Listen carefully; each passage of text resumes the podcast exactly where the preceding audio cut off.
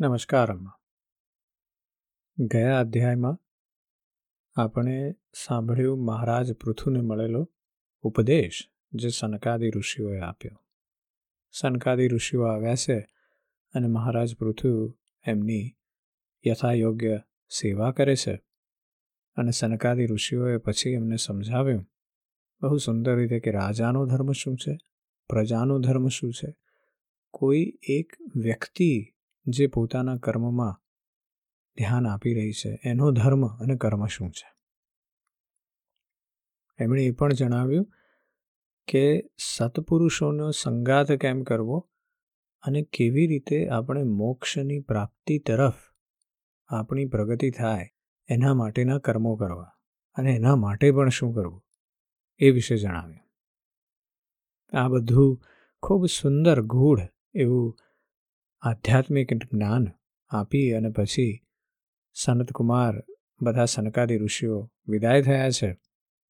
અને ત્યારબાદ રાજા પૃથુ એ કેવી રીતે રાજ્ય કર્યું એના વિશે પણ આપણને બહુ સુંદર રીતે જાણવા મળ્યું. આ પ્રથમ રાજા છે જેણે ગ્રામ વ્યવસ્થાની વિકાસ અને વિકાસ કર્યો છે આખા ભારત વર્ષમાં. અને કેવી રીતે એમણે કાર્ય કર્યું છે કે જે દર્શાવે છે કે ક્યારે કર લીધો અને ક્યારે રાજાએ કરનો ઉપયોગ કર્યો પોતાના પ્રજાજનો માટે? એ બહુ સુંદર વાત કરી છે. અને આપણને મહારાજ પૃથું કેવા હતા? એના વિશેની વાત કરી છે. કે દમન કરવામાં યમરાજ જેવા હતા દુષ્ટોનું. પણ એ સમયે આશ્ચર્યપૂર્ણ વસ્તુઓનો સંગ્રહમાં હિમાલય જેવા વિશાળ હતા. અને કોષને સમૃદ્ધ કરવામાં કુબેર જેવા, એટલે ખૂબ મની પ્રત્યે એકદમ વાઇઝ મેન હતા. અને ધનને છુપાવવામાં વરુણ જેવા હતા, કે જેથી જલ્દીથી કોઈ એનો વ્યય પણ ન કરી શકે. એમના વિશે આપણે સાંભળ્યું કે એ ખૂબ પરાક્રમી અને બળશાળી તો હતા જ, પણ સૌંદર્યમાં એ કામદેવ જેવા હતા અને ઉત્સાહમાં સિંહ જેવા અને વાત્સલ્યમાં મનુ જેવા હતા. અને મનુષ્યોના આધિપત્યમાં સર્વસમર્થ બ્રહ્માજી જેવા હતા. એટલે આપણે ખૂબ સુંદર રીતે એમના ગુણો અને એમના ચરિત્ર વિશે સાંભળ્યું. આ પ્રમાણે રાજા પૃથુનું રાજ્ય ચાલી રહ્યું છે. આજના અધ્યાયમાં આપણે હવે રાજા પૃથ્વીની, પૃથુની વિદાયની વાત કરવાની છે. આપણું સેન્ટ્રલ કેરેક્ટર છે આ આ સ્કંદનું, ચોથા સ્કંદનું સેન્ટ્રલ કેરેક્ટર એ આ મહારાજ પૃથુ છે, જે વિષ્ણુ ભગવાનની પ્રતિતિ કરાવે છે. આજના અધ્યાયમાં આપણે એમની તપસ્યા અને એમના પરલોક ગમનની વાત કરવી છે. મૈત્રેયજી કહે છે કે, મહામનસ્વી પૃથુએ પોતે જ અન્ન વગેરેની તથા નગર ગામ વગેરે સર્ગની વ્યવસ્થા કરી, જે એમણે ગ્રામ પદ્ધતિની વ્યવસ્થા કરી છે, અને સ્થાવર જંગમ એટલે કે જળ અને ચેતન સૌની આજીવિકાની સુવિધા કરી દીધી ત્યારે તથા સાધુ પુરુષોના માટે ધર્મોનું ખૂબ પાલન કર્યું. મારી અવસ્થા કંઈક ઢળવા માંડી છે અને જે માટે મેં આ લોકમાં જન્મ લીધો હતો તે પ્રજાના રક્ષણરૂપ ઈશ્વરની આજ્ઞાનું પાલન પણ થઈ ચૂક્યું છે. તેથી હવે મારે અંતિમ પુરુષાર્થ એટલે કે મોક્ષ માટે પ્રયત્ન કરવો જોઈએ આમ વિચારીને તેમણે પોતાના વિરહમાં રડતી પોતાની પુત્રીરૂપ પૃથ્વીનો ભાર પોતાના પુત્રોને સોંપી દીધો. અને સઘળી પ્રજાને રડતી કકળતી છોડીને તેઓ પોતાની પત્ની અર્ચી સહિત એકલા જ તપોવનમાં ચાલી નીકળ્યા. ત્યાં પણ તેમે તેઓ વાનપ્રસ્થ આશ્રમના નિયમો અનુસાર એ જ રીતે કઠોર તપસ્યામાં રત બની ગયા કે જેમ પહેલા ગૃહસ્થ આશ્રમમાં અખંડ વ્રતપૂર્વક પૃથ્વી પર વિજય મેળવવામાં રત રહેતા હતા. આ વ્યક્તિ જે છે, એની વાત અહીંયા બહુ સુંદર કરી છે કે એક એક ચોક્કસ ગુણ છે આપણા બધાની અંદર. પેશન જેને ગુજરાતીમાં આપણે આવેગ કે ઉત્કટા કહીએ છીએ અને પેશન જે છે, એ કોઈ પણ વસ્તુ તરફ હોવો એવો પેશનેટ વ્યક્તિ હોય ને, એને તમે કોઈ પણ ફિલ્ડમાં મૂકો. એ પેશનેટ વ્યક્તિનું પેશન જો એ ફિલ્ડમાં ઘૂસ્યું, એટલે તરત જ વિકાસ ચાલુ થઈ જશે. કોઈ ચિત્રકાર હોય, તમે એને હાથમાં કલમ પકડાવી દો અને જો એ લખવા માંડે, તો એ લખવાનું પણ એટલું જ સુંદર હશે, કારણ કે પેશનેટ વ્યક્તિ છે અંદરથી. કોઈ રમતવીર હોય, એને તમે કંઈક બીજું કંઈક પકડાવી દો અને એ શીખવા માંડે ને એમાં જો એને પેશન લાગી જાય, તો એ ઉત્તમ કામ જ કરશે. પેશન એ બહુ જબરજસ્ત ગુણ છે આપણી અંદર અને એને વિકસાવવો રહ્યો. મહારાજ પૃથુ એ પ્રમાણે પેશનેટ હતા. જ્યારે રાજા હતા ત્યારે કમ્પ્લીટલી પેશનેટ કે મારે મારી પ્રજાનું રક્ષણ અને પોષણ કરવાનું છે. હવે જ્યારે સંન્યાસ આશ્રમ વાનપ્રસ્થ આશ્રમમાં નીકળ્યા છે, ત્યારે બધું છોડીને નીકળ્યા છે, તો એ વાનપ્રસ્થના પણ નિયમોમાં એટલા જ રત બની ગયા. કારણ કે પેશનેટ છે. અને એ પ્રમાણે એ સંપૂર્ણપણે રદ થઈ ગયા છે વાનપ્રસ્થાશ્રમના નિયમોનું પાલન કરવામાં. કેટલાક દિવસો તો તેમણે કંદ, મૂળ, ફળ ખાઈ અને વિતાવ્યા. કેટલાક સમય સૂકા પાંદડા ખાઈને રહ્યા. પછી કેટલાક પખવાડિયા સુધી પાણીથી જ નિર્વાહ કરવા લાગ્યા અને એ પછી તો કેવળ વાયુથી જ નિર્વાહ કરવા લાગ્યા. આ વીર શ્રેષ્ઠ પૃથુ મુનિવૃત્તિથી રહેતા હતા. ગરમીના દિવસોમાં તેમણે પંચાગ્નિઓનું સેવન કર્યું. વર્ષા ઋતુમાં ખુલ્લા મેદાન પર રહી ને તેમણે પોતાના શરીર પર જળધારાઓ સહન કરી અને ઠંડીમાં કંઠ પર્યંત પાણીમાં ડૂબેલા રહ્યા. અને તેઓ દરરોજ માટીની વેદી પર જ શયન કરતા હતા. તેમણે શીત, ઉષ્ણ વગેરે બધા પ્રકારના દ્વંદ્વો સહ્યા અને વાણી અને મનનો સંયમ કરી અને બ્રહ્મચર્ય વ્રતનું પાલન કરતા રહીને પ્રાણોને પોતાને આધીન કરી લીધા. આ પ્રમાણે શ્રી કૃષ્ણની આરાધના કરવા માટે તેમણે ઉત્તમ તપ કર્યું. આવા ક્રમને લીધે તેમની તપસ્યા ઘણી પુષ્ટ થઈ ગઈ અને તેના પ્રભાવથી કર્મમળ જે હતું એ બધું નષ્ટ થઈ ગયું. તેમનું ચિત્ત સર્વથા શુદ્ધ થઈ ગયું. પ્રાણાયામ વડે મન અને ઇન્દ્રિયોનો સમ્યક નિરોધ થઈ જવાથી તેમનું વાસનાજનિત બંધન પણ છેદાઈ ગયું. ત્યારે ભગવાન સનતકુમારે તેમને પરમ ઉત્કૃષ્ટ એવા આધ્યાત્મ યોગનો જે બોધ આપ્યો હતો તે અનુસાર જ રાજા પૃથુ પુરુષોત્તમ શ્રીહરિની આરાધના કરવા લાગ્યા. આ રીતે ભગવત પરાયણ થઈને શ્રદ્ધાપૂર્વક સદાચારનું પાલન કરતા રહીને નિરંતર સાધન કરવાથી તેમની પરબ્રહ્મ પરમાત્મામાં અનન્ય ભક્તિ થઈ ગઈ. આ પ્રમાણે ભગવાનની ઉપાસનાથી અંતઃકરણ શુદ્ધ સાત્વિક થઈ જવાથી નિરંતર ભગવાન ચિંતનના પ્રભાવથી પ્રાપ્ત થયેલી આ અનન્ય ભક્તિથી તેમને વૈરાગ્ય સહિત જ્ઞાનની પ્રાપ્તિ થઈ અને પછી તે ઉત્કટ જ્ઞાન થકી તેમણે જીવના ઉપાધિભૂત અહંકારને કે જે બધા પ્રકારના સંશય અને વિપર્યયનો આશ્રય છે. તેને નષ્ટ કરી દીધો. જ્યારે અહંકાર નષ્ટ થઈ ગયો, એટલે તો પછી પરમાત્માનું મિલન નક્કી જ છે. આના પછી શરીરમાં આધ્યા, આત્મબુદ્ધિની નિવૃત્તિ અને પરમાત્મા સ્વરૂપ શ્રીકૃષ્ણની અનુભૂતિ થવાથી અન્ય સર્વ પ્રકારની સિદ્ધિ વગેરેથી પણ ઉદાસીન થઈ જવાને કારણે તેમણે તે તત્વજ્ઞાન માટે પણ પ્રયત્ન કરવાનું છોડી દીધું. હવે બધું અનલર્ન થઈ રહ્યું છે. પહેલાં લર્ન કરવાનું છે. અને એ લર્નિંગની પ્રોસેસ પૂરી થાય ને, જ્યારે માણસ લર્નિંગની ચરમ સીમા પર પહોંચી જાય ને, ત્યારે ઝેનમાં એવું લખ્યું છે અનલર્ન કરવાનું છે. એ ભૂલી જવાનું નથી, પણ અનલર્ન કરવાનું છે. આખી એક જુદી પ્રક્રિયા છે. અને એ જે પ્રક્રિયા છે, ત્યાં તત્વજ્ઞાન માટેની પણ આશા છૂટી જાય. બધું છૂટી જાય. તેન ત્યક તેન ભુંજી થા. બધાનો ત્યાગ થઈ જાય. અને પછી વ્યાસજી અહીંયા આપણને જણાવે છે કે સાધકને જ્યાં સુધી યોગ માર્ગ દ્વારા શ્રી કૃષ્ણ કથામૃતમાં અનુરાગ થતો નથી, ત્યાં સુધી કેવળ યોગ સાધના થકી તેનો મોહજનિત પ્રમાદ દૂર થતો નથી, ભ્રમ મટતો નથી. એટલે આપણે જ્ઞાન આપણને ત્યાં સુધી લઈ જશે અને પછી હવે ભક્તિ માર્ગ જ એ ઉપાય છે. પછી જ્યારે અંતકાળ આવીને ઊભો, ત્યારે વીરવરે પૃથ્વે પોતાના ચિત્તને દ્રઢતાપૂર્વક પરમાત્મામાં સ્થિર કરીને બ્રહ્મભાવમાં સ્થિત થઈને પોતાનું શરીર ત્યજી દીધું. તેમણે પાણીથી ગુદાધ્વારને અવરોધીને પ્રાણવાયુને ધીરે ધીરે મૂલાચક્રથી મૂલાધાર ચક્રથી ઉપર તરફ લઈ જતા ક્રમશઃ નાભીમાં, હૃદયમાં, વક્ષસ્થળ પર, કંઠ અને મસ્તકમાં સ્થિત કર્યા. પછી તે વાયુને વધુ અને વધુ ઉપર તરફ લઈ જતા ક્રમશઃ બ્રહ્મરંધમાં સ્થિત કર્યો. હવે તેમને કોઈ પણ પ્રકારના સાંસારિક ભોગોની લાલસા રહી નહીં. પછી સ્થાન પ્રમાણે વિભાજન કરીને તેમણે પ્રાણવાયુને સમષ્ટિ વાયુમાં, પાર્થિવ શરીરને પૃથ્વીમાં અને શરીરના તેજને સમષ્ટિ તેજમાં લીન કરી દીધા.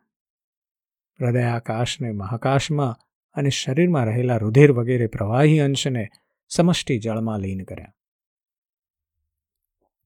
પછી આ જ પ્રમાણે પૃથ્વીને જળમાં, જળને તેજમાં, તેજને વાયુમાં અને વાયુને આકાશમાં લીન કર્યા. ત્યારબાદ મનને ઇન્દ્રિયોમાં, ઇન્દ્રિયોને તેમના કારણભૂત તન્માત્રાઓમાં અને સૂક્ષ્મભૂતોના કારણ અહંકાર દ્વારા આકાશ, ઇન્દ્રિયો અને તન્માત્રાઓને તે જ અહંકારમાં લીન કરીને તે અહંકારને મહતત્વમાં લીન કર્યો. આપણે જ્યારે વિરાટ પુરુષની અવસ્થા સાંભળી હતી, ત્યારે આ આખી વસ્તુ આપણે એને રિવર્સમાં સાંભળી હતી. કે મહતત્વમાંથી અહંકાર ઉત્પન્ન થયો. અહંકારમાંથી આકાશ, ઇન્દ્રિયો, તન્માત્રાઓ ઉત્પન્ન થઈ. એ તન્માત્રાઓમાંથી આકાશ, વાયુ, તે, જળ અને પૃથ્વી ઉત્પન્ન થયા. એને એમણે એક પછી એક પોતાની રીતે પાછા રિવર્સમાં પોતાની જાતને સમાવતા ગયા. અને પછી સઘળા ગુણોની અભિવ્યક્તિ કરનારા તે મહતત્વને માયા, ઉપાધિભૂત જીવમાં સ્થિત કર્યું ત્યારબાદ તે માયારૂપી જીવની ઉપાધિને પણ તેમણે જ્ઞાન અને વૈરાગ્યના પ્રભાવથી પોતાના શુદ્ધ બ્રહ્મ સ્વરૂપમાં સ્થિત થઈને ત્યજી દીધી. મહારાજ પૃથુની પત્ની મહારાણી અર્ચી પણ તેમની સાથે વનવાસ ગયા હતા. તેઓ ઘણા સુકોમળ હતા. પગથી જમીનને સ્પર્શ કરવાને પણ યોગ્ય ન હતા. તેમ છતાં તેમણે પોતાના સ્વામીના વ્રત નિયમો વગેરેનું પાલન કરતા રહીને તેમની ખૂબ સેવા કરી. અને મુનિવૃત્તિ અનુસાર કંદ મૂળ વગેરેથી નિર્વાહ કર્યો. આનાથી જોકે તેઓ ઘણા દુબળા બની ગયા હતા. તો પણ પ્રિયતમના કરસ્પર્શથી સન્માનિત થઈને તેમાં જ આનંદ માનતા હોવાને કારણે તેમને કોઈ પ્રકારનું કષ્ટ થતું નહોતું. પ્રેમ છે ને, એની અભિવ્યક્તિ જુદી જુદી રીતે થઈ શકે. અને પ્રેમની શક્તિ એટલી બધી છે કે જ્યારે આપણા પ્રિયજનને સંકટ પડતું હોય ને તો આપણને સંકટ પડતું હોય એવું લાગે. આપણે આગળ પણ પ્રેમની એ વાત કરી ચૂક્યા છીએ કે એ ફાઇનલ ફોર્સ છે. એ જબરજસ્ત ફોર્સ છે. યુનિવર્સનો સંપૂર્ણ ફોર્સ છે જે મનુષ્ય જીવનમાં રહેલો છે. અને એટલે એમને અર્ચીજીને કોઈ કષ્ટ થઈ નથી રહ્યું કારણ કે એ પોતાના પતિની સાથે છે. અત્યારે પૃથ્વીના સ્વામી અને પોતાના પ્રિયતમ મહારાજ પૃથ્વીના શરીરમાં ચેતના વગેરે સર્વ જીવન ધર્મોથી રહિત થયેલું જોઈને સતીએ થોડો સમય વિલાપ કર્યો. પછી પર્વત ઉપર ચિતા ખડકીને તેના પર તે શરીર ગોઠવ્યું. ત્યારબાદ તે વેળાની સઘળી ક્રિયાઓ કરીને નદીના જળમાં સ્થાન સ્નાન કર્યું. પોતાના પરમ પરાક્રમી પતિને જલાંજલિ આપી અને આકાશ સ્થિત દેવતાઓની વંદના કરી તથા ચિતાની ત્રણ વાર પરિક્રમા કરીને પતિદેવના ચરણોનું ધ્યાન કરતા રહીને અગ્નિ પ્રવેશ કરી ગયા. પરમ સાધ્વી અર્ચીને આ પ્રમાણે પોતાના પતિ વીરશ્રેષ્ઠ પૃથુનું અનુગમન કરતા જોઈને હજારો વરદાયીની દેવીઓએ પોતપોતાના પતિઓ સાથે તેમની સ્તુતિ કરી. ત્યાં દેવતાઓના વાજા વાગવા લાગ્યા. તે સમયે તે મંદરાચળ પરના શિખર પર તે દેવાંગનાઓ પુષ્પવૃષ્ટિ કરતા કરતા પરસ્પર આ પ્રમાણે કહેવા લાગી. દેવીઓએ કહ્યું કે, અહો, આ સ્ત્રી ધન્ય છે. એણે પોતાના પતિ રાજ રાજેશ્વર પૃથુની મન, વાણી અને શરીરથી બરાબર એવી જ રીતે સેવા કરી છે, જેમ લક્ષ્મીજી યજ્ઞેશ્વર ભગવાન વિષ્ણુની સેવા કરે છે. અવશ્ય, પોતાના અચિંત્ય કર્મના પ્રભાવથી આ સતી આપણને પણ અતિક્રમીને પોતાના પતિ સાથે ઉચ્ચતર લોકોમાં લઈ જઈ રહી છે. આ લોકમાં થોડાક જ દિવસોનું જીવન છે. તેમ છતાં પણ જે મનુષ્યો ભગવાનના પરમપદની પ્રાપ્તિ કરાવનારું આત્મજ્ઞાન પ્રાપ્ત કરી લે છે, તેમના માટે સંસારમાં કયો પદાર્થ દુર્લભ છે? તેથી જે મનુષ્ય ભૂલોકમાં મોક્ષના સાધનરૂપ મનુષ્ય શરીરને ઘણી મુશ્કેલીથી પામીને પણ વિષયોમાં આસક્ત રહે છે, તે નક્કી આત્મહત્યારો છે. અરે, તે છેતરાઈ ગયો છે. અહીંયા અર્ચીજીના વિશે આપણે બહુ જ ઓછું સાંભળ્યું છે. મહારાજ પૃથુ એટલી બધી વિરાટ વ્યક્તિ છે કે અર્ચીજી વિશે ખૂબ ઓછું સાંભળ્યું છે. પણ આ છેલ્લા મહારાજ પૃથુના સંન્યાસ આશ્રમમાં વાનપ્રસ્થાશ્રમમાં આપણને જે જાણવા મળે છે, એ પ્રમાણેથી ખ્યાલ આવે છે કે અર્ચીજી એ કેટલા લોયલ છે. એ એટલા જ પ્રબુદ્ધ પણ છે, બુદ્ધિમાન છે. એ સમજી શકે છે કે મહારાજ પૃથુના હૃદયમાં શું ચાલી રહ્યું છે. એ કહે છે કે every successful man has a woman behind her એવા પ્રકારના વુમન છે. એવા પ્રકારની સ્ત્રી છે કે જે મહારાજ પૃથુની સફળતામાં જ પોતાની સફળતા જુએ છે. અને એમની ખૂબ સેવા કરી છે એમણે. મહારાજ પૃથુએ જે પણ કંઈ વ્રત નિયમો લીધા છે અરજીએ પણ કર્યા છે. એટલે એટલા જ પવિત્ર છે. અને એ પ્રમાણે જ એમણે એમનું જીવન વ્યક્ત કર્યું છે. એમના જીવનનો જે ખાલીપો છે, મહારાજ પૃથુના ગયા પછીનો, એના બાદ એમણે વિલાપ પણ થોડી વાર માટે કર્યો. પણ ત્યારબાદ એમણે સતી થવાનું નક્કી કર્યું છે. અહીંયા હિન્દુ ધર્મશાસ્ત્રની મને એક બસ આ ખોટ દેખાય છે કે પત્નીઓએ પતિની પાછળ જે થઈ જવાનું સતી થઈ જવાનું. એ જરા અઘરું, એ જરા ખટકે છે. કારણ એ છે કે હા, એ પ્રેમની અભિવ્યક્તિ છે. ક્યારેક એ સમજાય છે કે જેમ કે ખાસ કરીને સતી પ્રથાની આપણને જાણ ત્યારે થઈ મોટા ભાગના ભારત વર્ષમાં, જ્યારે મુઘલ સમયમાં રાજપૂતાણીઓ સતી થવાનું ચાલુ કર્યું. એ સમયે સતી થવાનું જરૂરી એમના માટે એટલા માટે હતું કારણ કે એમને એવો ડર અને કદાચ સાચો ડર હતો કે હવે એ મુસ્લિમ રાજ્ય કરતાં એ અમારો ઉપભોગ કરશે ને એમણે નથી કરવું. એ પણ શું સારી વાત છે કે નહીં એ હું આપણા ઉપર છોડી દઉં છું. પણ એ પ્રથા આપણને વધારે ને વધારે ત્યારે જોવા મળી. આ જે સતી પ્રથા છે, એના વિશેની વાતો એ ગ્રીક જુદા જુદા પુરાણ અબાઉટ સત્તરસો વર્ષ બીસીઈ પહેલાં, જ્યારે એલેક્ઝાન્ડર ધ ગ્રેટ અને એના પણ કેટલાક વિદ્વાનો એની સાથે આવ્યા હતા, એમણે પણ ક્યાંક ક્યાંક લખી છે. એટલે સતી પ્રથા એ નવી નથી. પણ એટ ધ સેમ ટાઈમ ખાસ કરીને સતી પ્રથા એ રાજવર્ગમાં જ જોવા મળી છે. જ્યાં રાજા અને એના પત્નીઓ હતા, એમાં આ ખાસ વધારે જોવા મળ્યું છે. સામાન્ય વર્ગમાં આ આ બન્યું નથી. પણ છતાંય એક ખટકો રહી જાય કે એવું શું કરવા? એમની પણ અંદર એટલી જ ચેતના રહેલી છે. અર્ચીજી જ્યારે આટલા પોતે યોગથી સંપૂર્ણ છે. પણ અહીંયા આપણને એવું દર્શાવવાનો પ્રયત્ન કર્યો છે કે હવે મારા ભગવાન વિષ્ણુ જતા રહ્યા છે એમનો અવતાર. એ હવે વિદાય લઈ ચૂક્યો છે. એટલે લક્ષ્મીજીએ પણ વિદાય લેવી રહી. આપણે યાદ રાખવું રહ્યું કે રાજા વેનના ભુજામાંથી બે એક સાથે પ્રગટ થયા છે, અર્ચી અને પૃથુ. અને એટલા માટે જોડાયેલા છે. તો એમને જોડે જવાનું પણ છે. પણ એ કરવા માટેનો જે આ અભિગમ વપરાયો છે, એની સાથે હું સહમત નથી.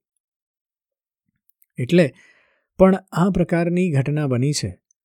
અને એને દેવીઓએ કીધું કે આ રીતે અર્ચીજી વિદાય થયા છે.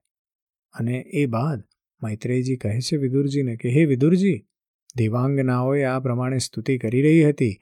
ત્યારે આત્મજ્ઞાનીઓમાં શ્રેષ્ઠ ભગવાન પ્રાણરૂપ મહારાજ પૃથુ ભગવાનના જે પરમધામમાં ગયા, તે પતિલોકમાં મહારાણી અર્ચી પણ ગયા. પરમ ભાગવત પૃથુજી આવા જ પ્રભાવશાળી હતા. તેમના ચરિત્રો ઘણા ઉદાર છે. મેં તમારી આગળ તેમનું વર્ણન કર્યું, જે મનુષ્ય આ પરમ પવિત્ર ચરિત્રને શ્રદ્ધાપૂર્વક, નિષ્કામ ભાવે એકાગ્ર ચિત્તે વાંચે છે, સાંભળે છે અથવા સંભળાવે છે, તે પણ મહારાજ પૃથુના પદને ભગવાનના પરમધામને પામે છે. અહીંયા વાત મેટાફોરિકલ છે, ફરીવાર રૂપકની વાત છે. કે એ નથી સમજવાનું કે ખાલી માત્ર વાંચ વાંચ કરવાથી, આ તો રોજ આપણે વાંચી શકીએ મહારાજ પૃથુનું ચરિત્ર. પણ એ વાંચવાથી થોડું થશે. વાંચવાની સાથે એને એક્ઝિક્યુશન કરવાનું છે એને અમલમાં મૂકવાનું છે. અને એટલા માટે એ મર્મની વાત છે કે મહારાજ પૃથુએ પોતાનું જીવન કેવી રીતે જીવ્યું? જ્યારે એમનો જન્મ થયો વેનની ભુજામાંથી અને બધાએ એમની પ્રશંસા કરવાનું ચાલુ કર્યું, ત્યારથી એમણે કીધું કે પહેલાં રોકાઈ જાઓ. મારા કર્મ જુઓ, પછી મારી પ્રશંસા કરો. ત્યારબાદ જ્યારે પૃથ્વીએ બધા વસ્તુઓ એમની અંદર ગોપનીય મૂકી દીધી અને મળવા ન મંડી પ્રજાને, ત્યારે એમણે પૃથ્વી તરફ પણ પોતાનું જે આચરણ દેખાડ્યું અને જ્યારે પૃથ્વી એમના શરણે આવી અને પૃથ્વીએ જ્યારે એમને દોહવાનું કીધું, ત્યારે એમણે દોહન કર્યા બાદ પણ પૃથ્વીને પોતાની પુત્રી બનાવી. ઉદારતા જુઓ, એમણે બીજાને પણ, બીજી જે જાતિઓના લોકોને જે પણ પૃથ્વીમાંથી જોઈતું હતું એ પણ બધું અપાવ્યું.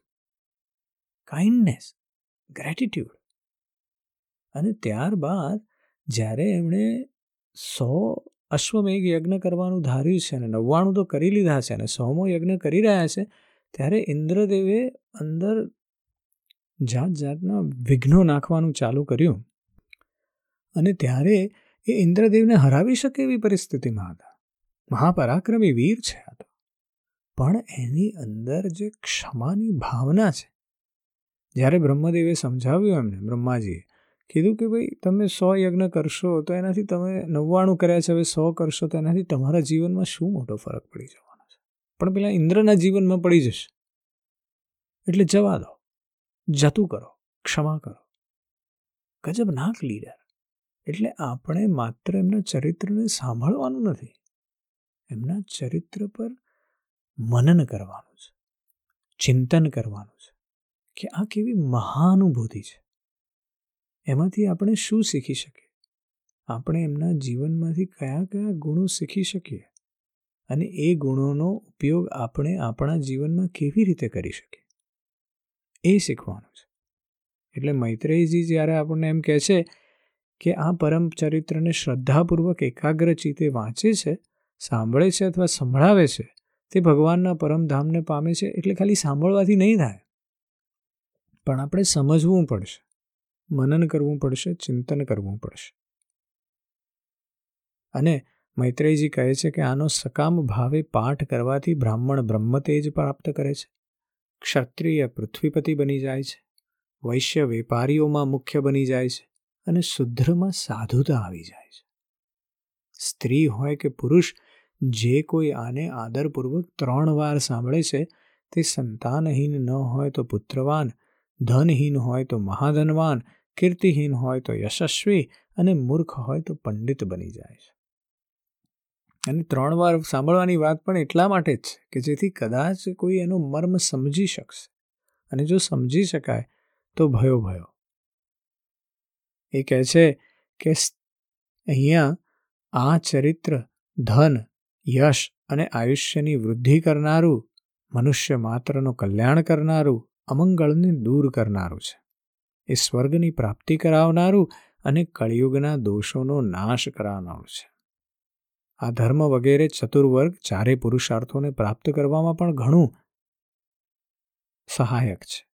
તેથી જે લોકો ધર્મ, અર્થ, કામ અને મોક્ષને સારી પેઠે સમ્યકપણે સિદ્ધ કરવા ઈચ્છે છે, તેમણે આનું શ્રદ્ધાપૂર્વક શ્રવણ કરવું જોઈએ.